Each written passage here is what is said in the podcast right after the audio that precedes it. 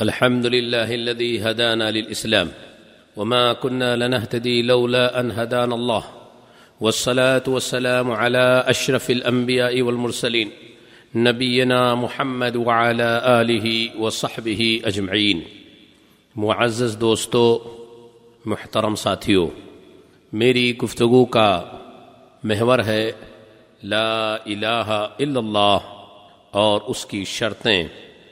یہ بات یاد رکھنا چاہیے کہ کلم لا الہ الا اللہ، یہ کلم توحید ہے، یہ کلم اخلاص ہے، یہ اسلام کے ارکان میں پہلا رکن ہے اور ایمان کے شعبوں میں سب سے اعلیٰ شعبہ ہے اور یہ سب سے اعظم اور اول واجب ہے۔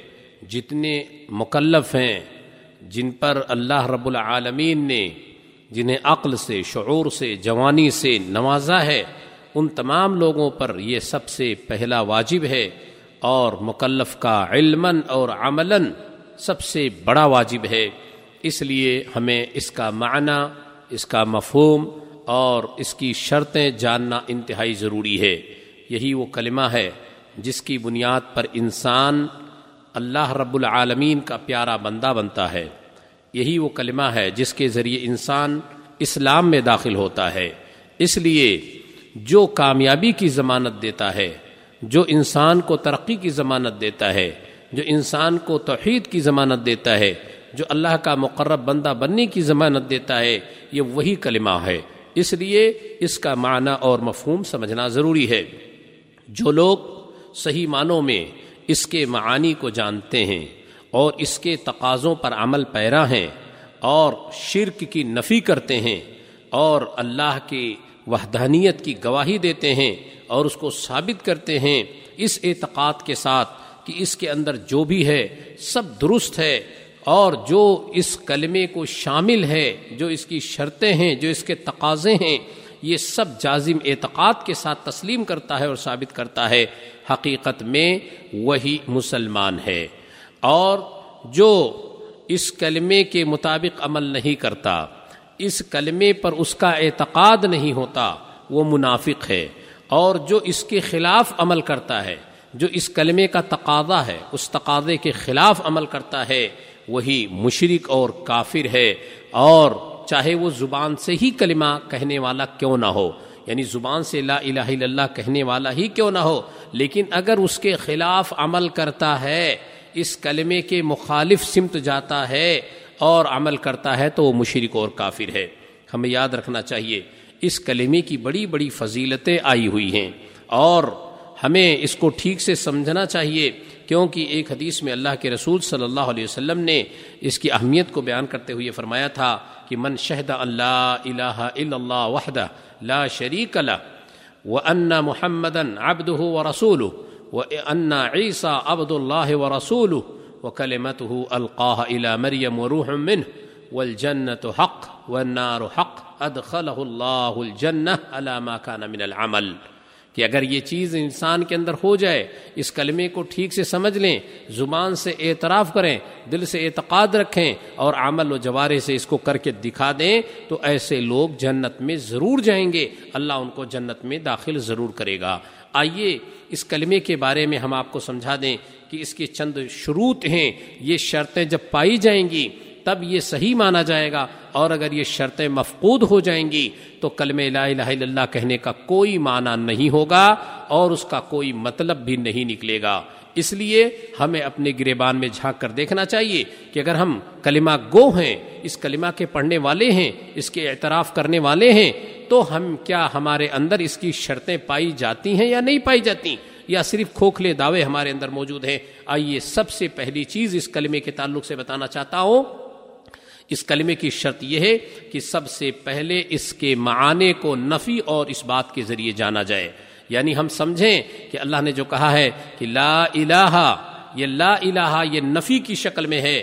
اللہ یہ اس بات کی شکل میں ہے ہم نفی اور اس بات کو دونوں کو سمجھیں اور پھر جو لازم آتا ہے اس سے جو معنی ماخود ہوتا ہے اسی کے مطابق عمل کریں اگر بندہ یہ جان لے کہ اللہ رب العالمین وہی معبود برحق ہے وہی تنہا ہے اس کے علاوہ کوئی اس کا ساجی اور شریک نہیں ہے اور اس کے علاوہ کوئی عبادت کے لائق نہیں ہے، تو یہ صحیح معنی ہو گیا۔ اور اگر بندے نے یہ سب کچھ کے بعد غیر اللہ کی عبادت کرنے لگے، تو باطل ہے۔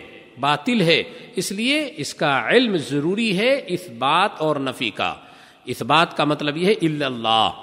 جب ہم کہتے ہیں لا الہ تو یہ نفی کا معنی ہے، کوئی معبود برحق نہیں ہے، نہیں ہو سکتا ہے، کوئی صورت نہیں ہے، مخلوق میں کوئی بھی عبادت کے لائق نہیں ہو سکتا ہے اللہ۔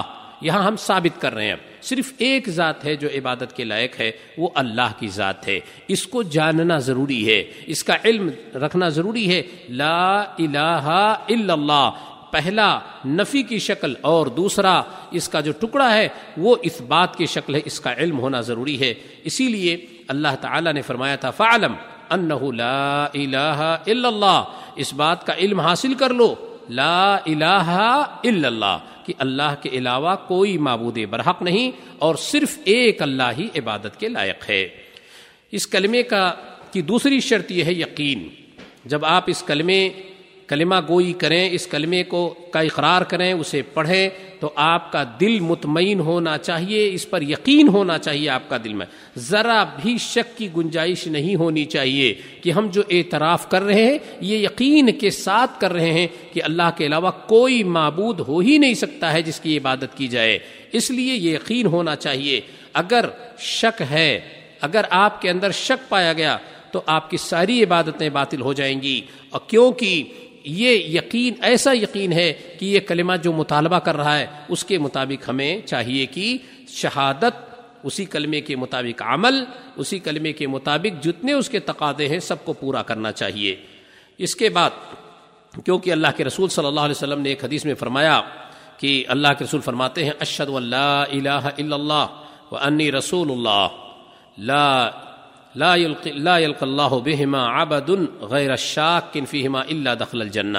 کہ اللہ سے اس کے ساتھ کہ لا الہ الا اللہ اور رسول اللہ، یہ دو ایسی، ایسے اعتقاد کی چیزیں ہیں کہ ان دونوں کے ساتھ جب بھی کوئی بندہ اللہ رب العالمین سے اس حالت میں ملتا ہے کہ اسے ذرا بھی اس پر شک نہیں ہوتا۔ توحید پر کوئی شک نہیں، اللہ کے معبود برحق ہونے پر اسے کوئی شک نہیں، اور اللہ کے رسول صلی اللہ علیہ وسلم کی رسالت پر اسے کوئی شک نہیں۔ اگر اس یقین کے ساتھ اپنے رب سے ملتا ہے، اپنے رب سے ملاقات کرتا ہے، اس کی موت آتی ہے اس یقین پر، تو جنت میں ضرور داخل ہوگا۔ اس کے علاوہ تیسری چیز ہے قبول۔ قبول یعنی اس کلمے کے جو بھی تقاضے ہیں یہ کلمہ جو ہم سے مطالبہ کر رہا ہے۔ لا الہ الا اللہ اس بات اور نفی، یہ کلمہ جو ہم سے مطالبہ کر رہا ہے۔ ہمیں چاہیے کہ ہم اپنی، اپنے دل اور زبان سے اس کو قبول کر لیں اور اس کا انکار نہ کریں۔ اس کا انکار نہ کریں۔ اس لیے اس کی شرط میں یہ ہے کہ لا الہ الا اللہ کو آپ قبول کیجیے۔ قبول کیجیے۔ ہر حال میں اس کو مانیے۔ جسمن قلبن اب اپنے جسم کے ہر اعتبار سے اس کو مانیے، تب جا کر یہ آپ کا کلمہ، یہ آپ کے کلمہ گوئی آپ کو فائدہ پہنچائے گی، ورنہ نہیں فائدہ پہنچائے گی۔ آئیے، چوتھی چیز اس کی شرط میں سے ہے کہ انقیات انقیاد اس کے شرط میں سے ہے، جیسے قبول ہے، ایسے انقیاد ہے۔ قبول اور انقیاد میں فرق یہ ہے، قبول کا مطلب یہ ہوتا ہے زبان سے اس کو مان لینا، تسلیم کر لینا۔ اور انقیاد کا مطلب یہ ہوتا ہے کہ عمل کے ذریعے اس کی پیروی کرنا۔ صرف زبان سے کام نہیں چلے گا۔ قبول بھی ہو، انقیاد بھی ہو، آپ زبان سے اس کی تصدیق بھی کر لیں۔ اور عمل کے ذریعے یعنی ظاہری طور پر آپ کہیں لا الہ الا اللہ اور عملی طور پر اس کو کر کے دکھائیں۔ یہ کہتے ہیں انقیاد۔ اس لیے جہاں قبول ہمارے لیے ضروری ہے، ایک شرط اس کی انقیاد کی ہے کہ ہمیں چاہیے کہ ہم عمل کے ذریعے اس کی اتباع اور پیروی بھی کریں۔ جو جو ہمیں اس سے ڈائریکشن ملے، جو جو احکامات ملیں، ہمیں من عن اس کو بالکل تابے داری کی شکل میں تسلیم کر لینا چاہیے اور اسی کے مطابق عمل کرنا چاہیے۔ اس کی ایک شرط میں سے ہے صدق۔ اللہ رب العالمین کے ساتھ صدق۔ یہ کہ آپ اپنے ایمان میں سچے ہوں، اپنے عقیدے میں سچے ہوں، لا الہ الا اللہ، کہنے میں سچے ہوں جب تک آپ سچے نہیں ہوں گے، تب تک یہ کلمہ آپ کو فائدہ نہیں پہنچائے گا۔ اس لیے کہ اللہ رب العالمین نے فرمایا، یا الذین آمنوا اتقوا اللہ وکونوا مع الصادقین۔ سچوں میں سے آپ کو ہونا پڑے گا اور تب جا کر یہ کلمہ آپ کو فائدہ پہنچائے گا۔ نبی مکرم صلی اللہ علیہ وسلم نے بھی فرمایا تھا، من قال لا الہ الا اللہ صادقا بها دخل الجنہ، جو اس کی سچائی کے ساتھ اس کو تسلیم کرے گا، اس کا اقرار اور اعتقاد رکھے گا، وہ جنت میں ضرور جائے گا۔ اس کی چھٹی قسم یہ ہے اخلاص۔ اس کو اپنے نیت کے ذریعے، صالح نیت کے ذریعے، اس کو تمام شرک کے شوائب سے اور شرک کے اقسام سے اس کو پاک کرنا ہے، صاف کرنا ہے، اخلاص کرنی ہے اس میں۔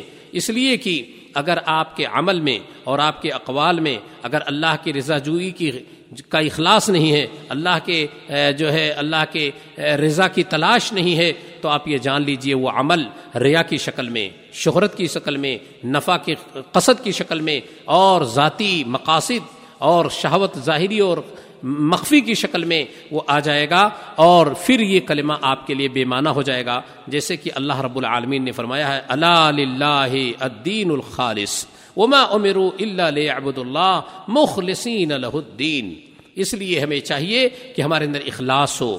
ہم تمام شرک سے شرکی اعمال سے، اس کے اقسام سے اور اس کے شوائب سے اپنے دل کو، اپنی زبان کو ہر ایک کو پاک کر لے تب یہ کلمہ ہمیں فائدہ پہنچائے گا۔ ساتویں شرط اس کی یہ ہے، محبت۔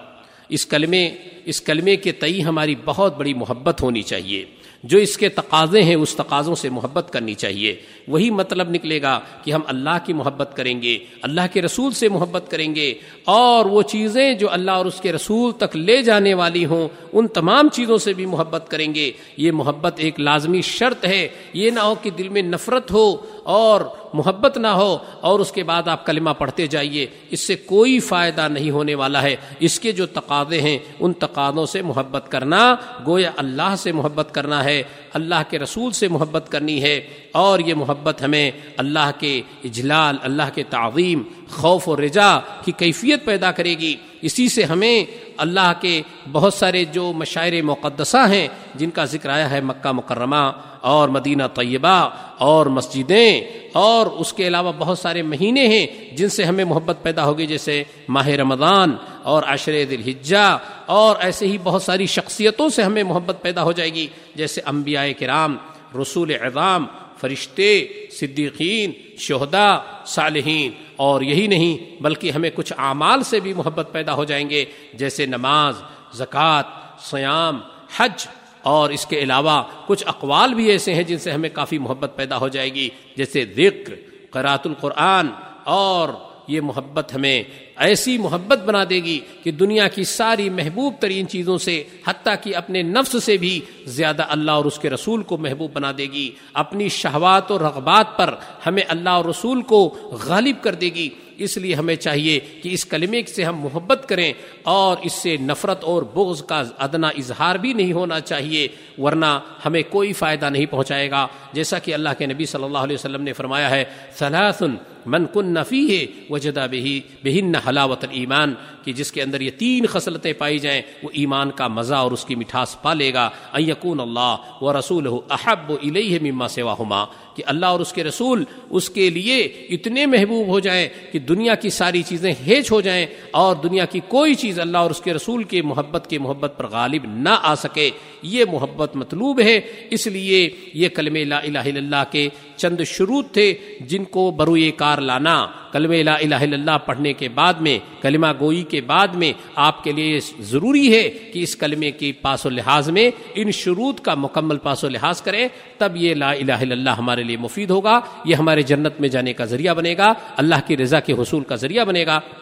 ہمیں چاہیے کہ ہم اس کے معنی اور مفاہیم کو ٹھیک سے سمجھ لیں اور اپنی زندگی میں اس کو لاگو کریں۔ وہ آخر دعوانا ان الحمد للہ رب العالمین۔ و صلی اللہ علیہ نبینا محمد والا علیہ و صحب اجمعین۔